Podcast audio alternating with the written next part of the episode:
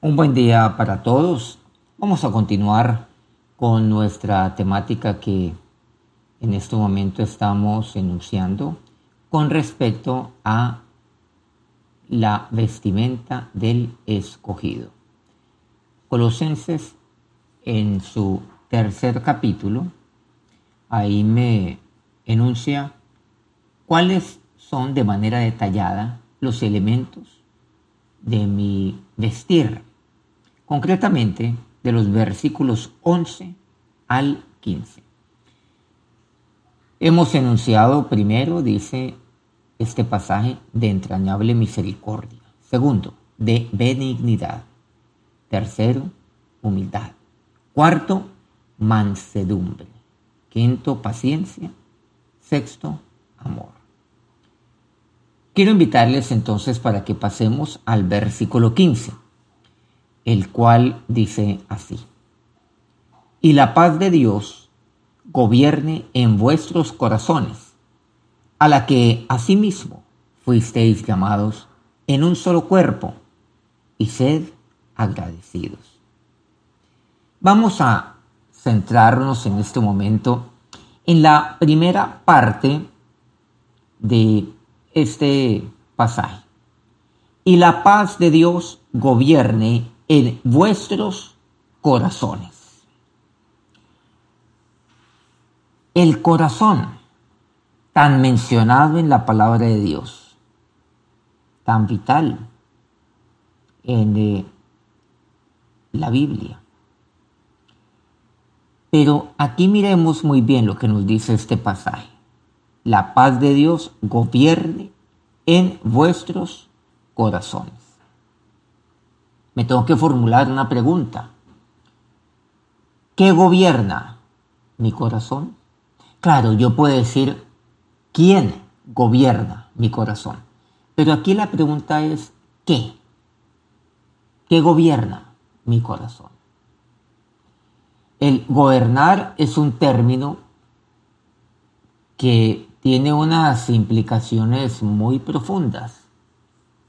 Pero en este pasaje en particular, este de Colosenses 3, concretamente el versículo 15, me une los términos gobernar con el término paz. Y la paz de Dios gobierne en vuestros corazones. Esto profundiza mucho más todo este tema de la paz o sea, de la paz, no como usted y yo la conocemos, sino de la paz de Dios, aquella que solamente Él nos puede ofrecer. Mi paz os dejo, decía nuestro Señor, mi paz os doy. No se turbe vuestro corazón ni tenga miedo. Él nos ha dejado él nos ha dado su paz. Pero ¿para qué nos ha dado su paz? ¿Para qué nos ha dado su paz? Y aquí encontramos la respuesta. Para que gobierne en mi corazón. Para que la paz de Dios gobierne en nuestros corazones. El que gobierna es el que toma las decisiones. Ese. Y es el que gobierna en mi corazón. Ahí en el corazón es donde se toman nuevamente las decisiones. O sea que tiene que ver con la voluntad. Vemos entonces que el tener la paz de Dios esa paz que Él me ha dado, esa paz que Él me ha dejado, es para nuevamente gobernar en mi corazón. Ahí donde está mi corazón. Su palabra igualmente me dice en Proverbios 4, 23.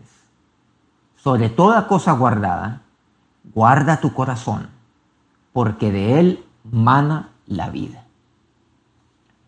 sobre toda cosa la cual tú guardes, tienes que guardar tu corazón. Hay que proteger el corazón.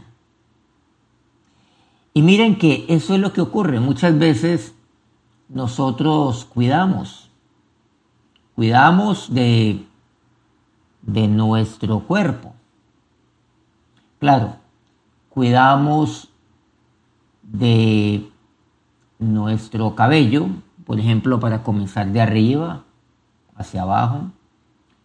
Cuidamos de nuestro rostro, lo limpiamos seguramente diariamente. Los hombres nos afeitamos, cuidamos de, de nuestro rostro. Yo cuido mi, mi salud oral. Entonces es necesario llevar a cabo lo, necesario, lo, lo, que es eh, vital. Me cepillo adecuadamente, paso una sedental, me enjuago. Importante la salud oral. Eh, hoy en día no solamente las mujeres, hay hombres que también se echan crema en el rostro en el cuerpo, las manos.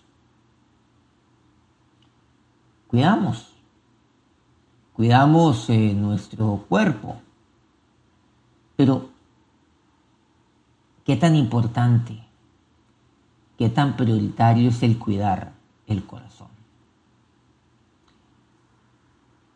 Los médicos tienen un dicho, es que lo que es bueno para el corazón es bueno para el cerebro.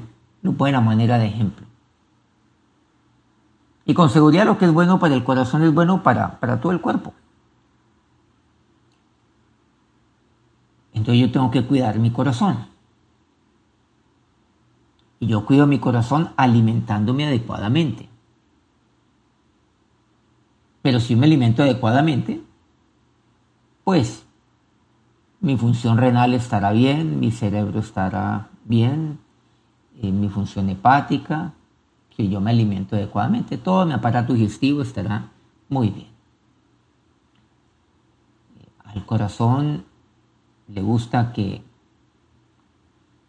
le gusta que uno haga ejercicio. Entonces, si yo hago ejercicio, pues eso le va a caer muy bien, a, pues claro, a mi corazón le va a caer muy bien a mis venas.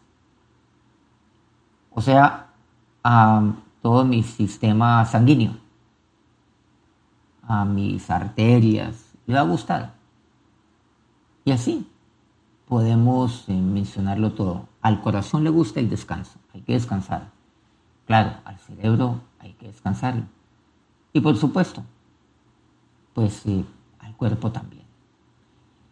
Y descansar, obviamente, para el corazón no significa que se apague, que se quede quieto. No, sigue palpitando, yo sigo teniendo mi ritmo cardíaco, obviamente que mucho, a un ritmo mucho menor. Por eso me dice la palabra de Dios, sobre toda cosa guardada, guarda tu corazón, guárdalo, porque de él mana la vida. Y aquí la, aquí la pregunta es entonces, ¿yo cómo guardo mi corazón?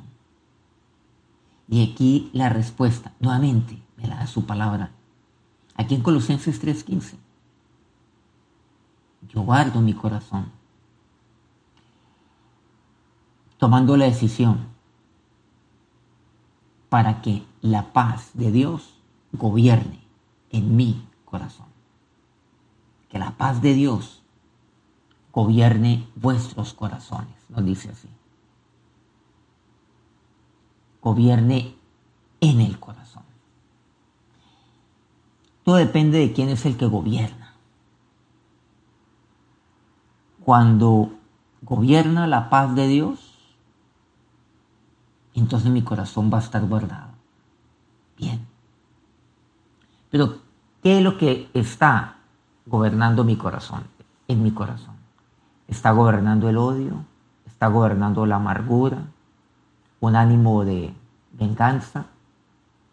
¿Qué está gobernando en mi corazón? El engaño, mi corazón engañoso, el cual tiene muchísimos, pero muchísimos.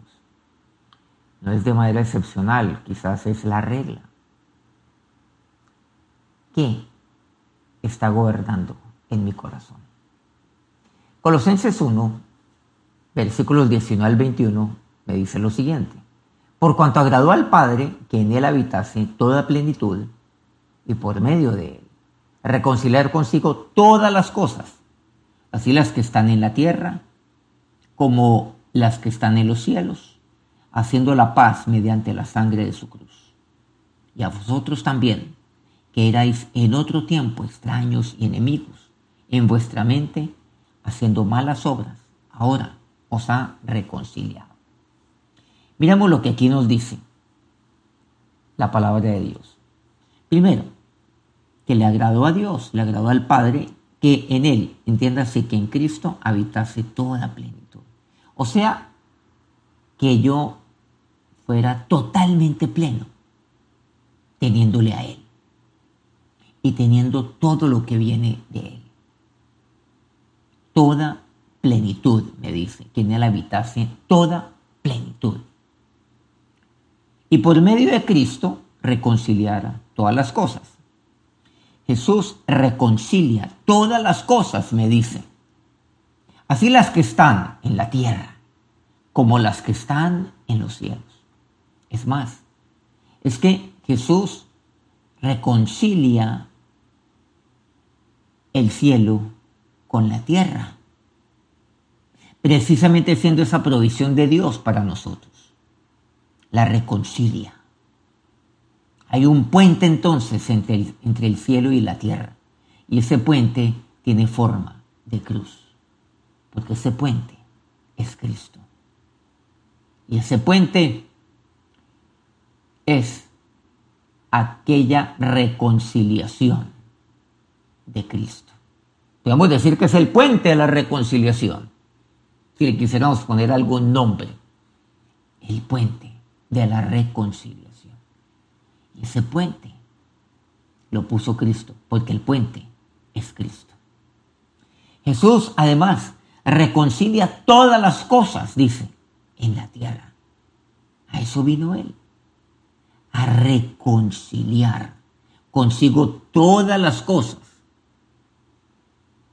a reconciliar matrimonios, a reconciliar parejas.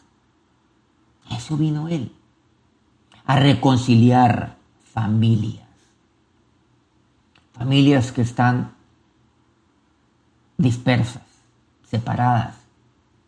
Familias que están en pleitos, en contiendas, en señalamientos. Familias que se caracterizan por la gritería, por el egoísmo. Él vino para reconciliar todas las cosas.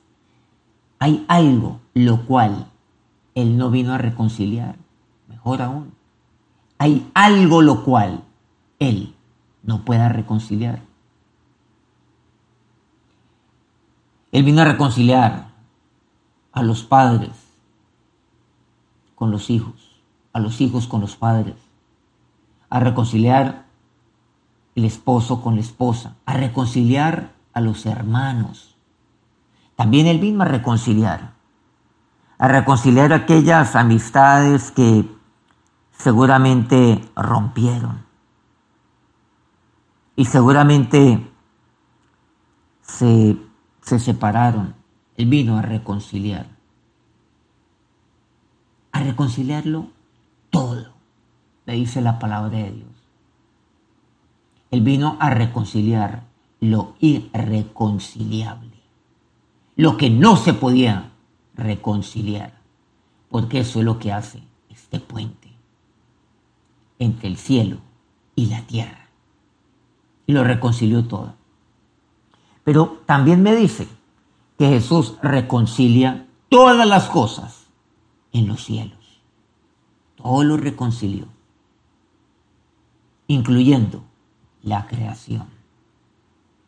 En Génesis 1.8 recordemos cuando Dios creó los cielos. Y dice que a la expansión llamó cielos. Él también reconcilió la misma creación. Pero, ¿cuál es la realidad? La realidad es que sí, él vino a reconciliar. Hay muchos que han tomado la decisión de reconciliar, primero reconciliarse con Dios. Y como consecuencia de ello, reconciliar familias, reconciliar matrimonios, reconciliar a los hermanos, reconciliar los unos a los otros reconciliar a aquellos los cuales eh, se separaron y tomar la decisión de la enemistad, del el odio, del señalamiento. Él vino a reconciliar. Nada hay irreconciliable para Dios. Por medio de Cristo. Sí. Él vino a reconciliar. A reconciliarnos con, Dios, con su Padre. ¿Cómo reconcilia? ¿Saben lo que dice este pasaje? Haciendo la paz mediante la sangre de su cruz. Aquí entendemos lo que nos dice una de aquellas bienaventuranzas de Mateo 5. ¿Recuerdan? Hay nueve de ellas que fueron presentadas por nuestro Señor. Y resalto una, bienaventurados los pacificadores. Un pacificador es un hacedor de paz, no un pacifista. Un pacifista es aquel que reclama la paz, que clama por la paz, que pide la paz. Pero un, uno que es pacificador hace la paz. Es aquel que procura por la paz. ¿Y cómo hizo Jesús la paz? mediante la sangre de su cruz. Él tomó la decisión. Así fue. Él tomó esa decisión. Hay muchos que, que sí han tomado la decisión de, de, decirle sí a la reconciliación, de decirle sí, voy a trasegar por ese puente voy a aceptar lo que Cristo ha hecho por mí.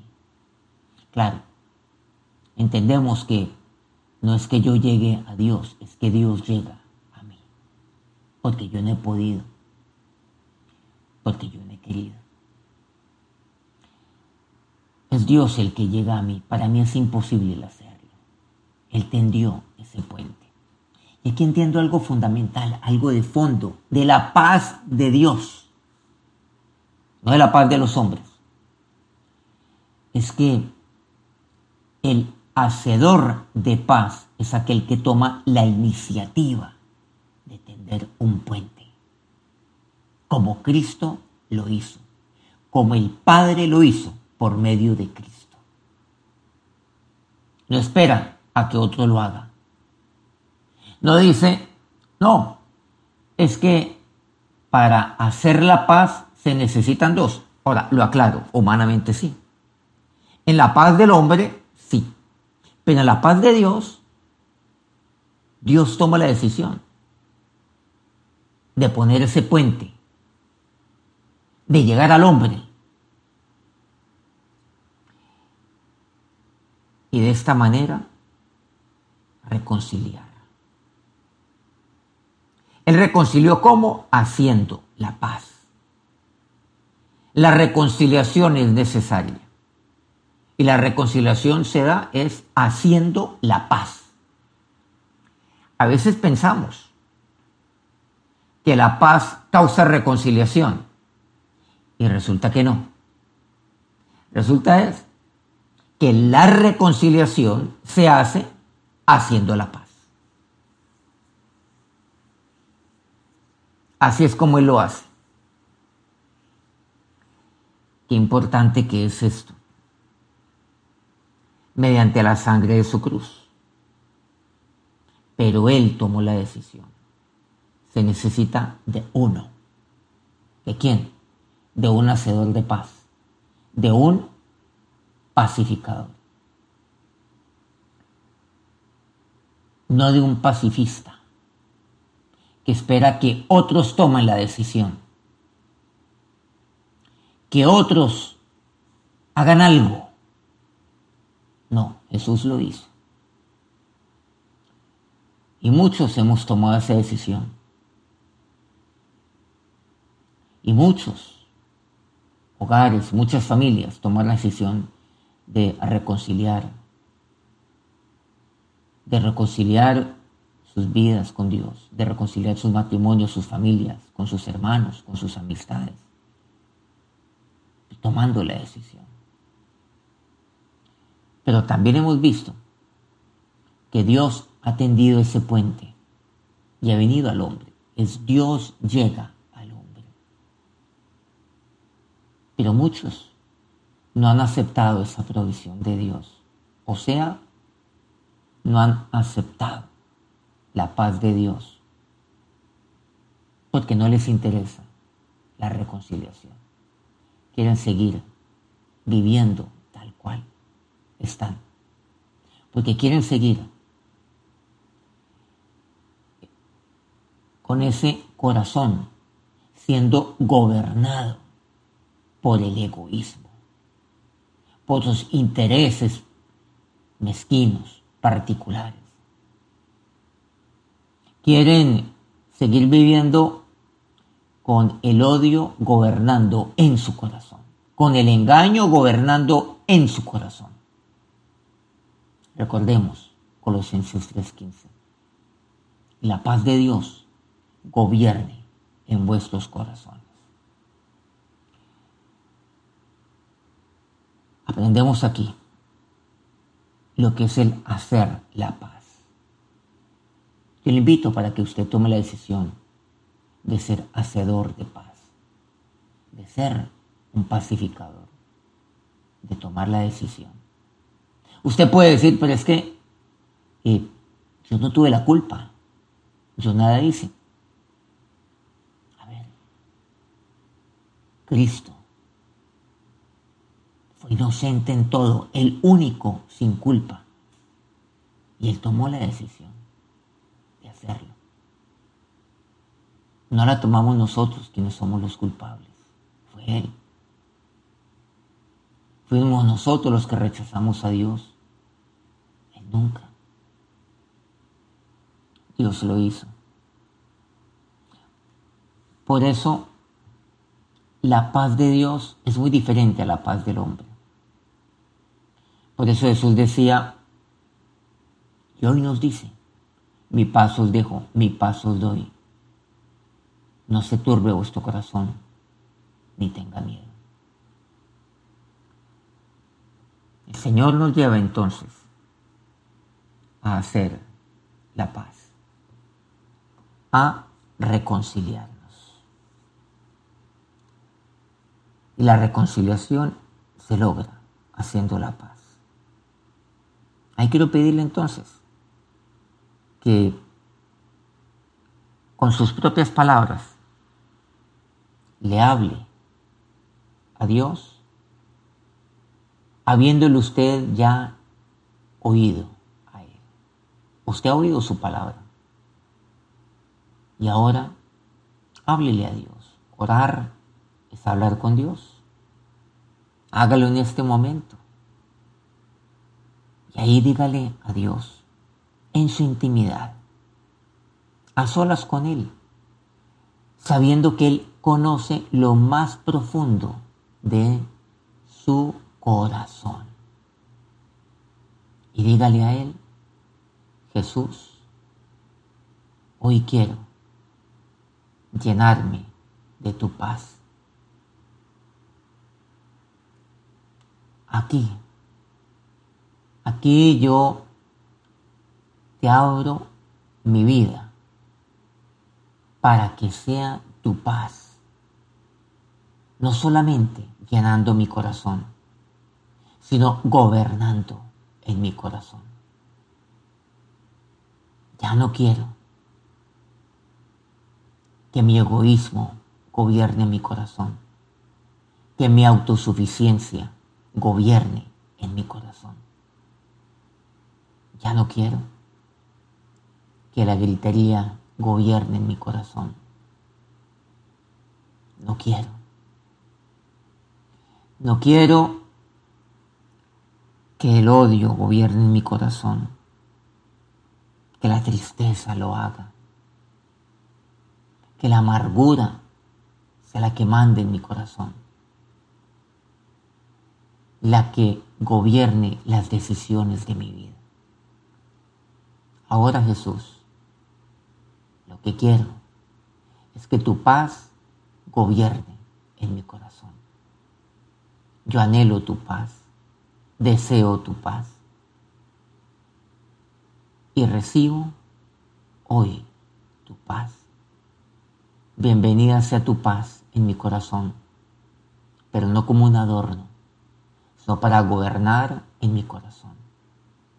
Y que cada decisión que yo tome en mi vida sea fundamentada en la paz que solamente viene de ti. Gracias Dios, porque tu paz es aquella la cual todo lo llena, porque en ti estoy totalmente pleno. Ya dígale a Dios en este momento. Y ahora que tu paz gobierna mi corazón y que todos los días así quiero que lo haga Señor, el gobernar es el tomar decisiones. Y que tu paz que gobierna mi corazón ahora me lleve a ser hacedor de paz para reconciliarme. ¿Ya dónde está?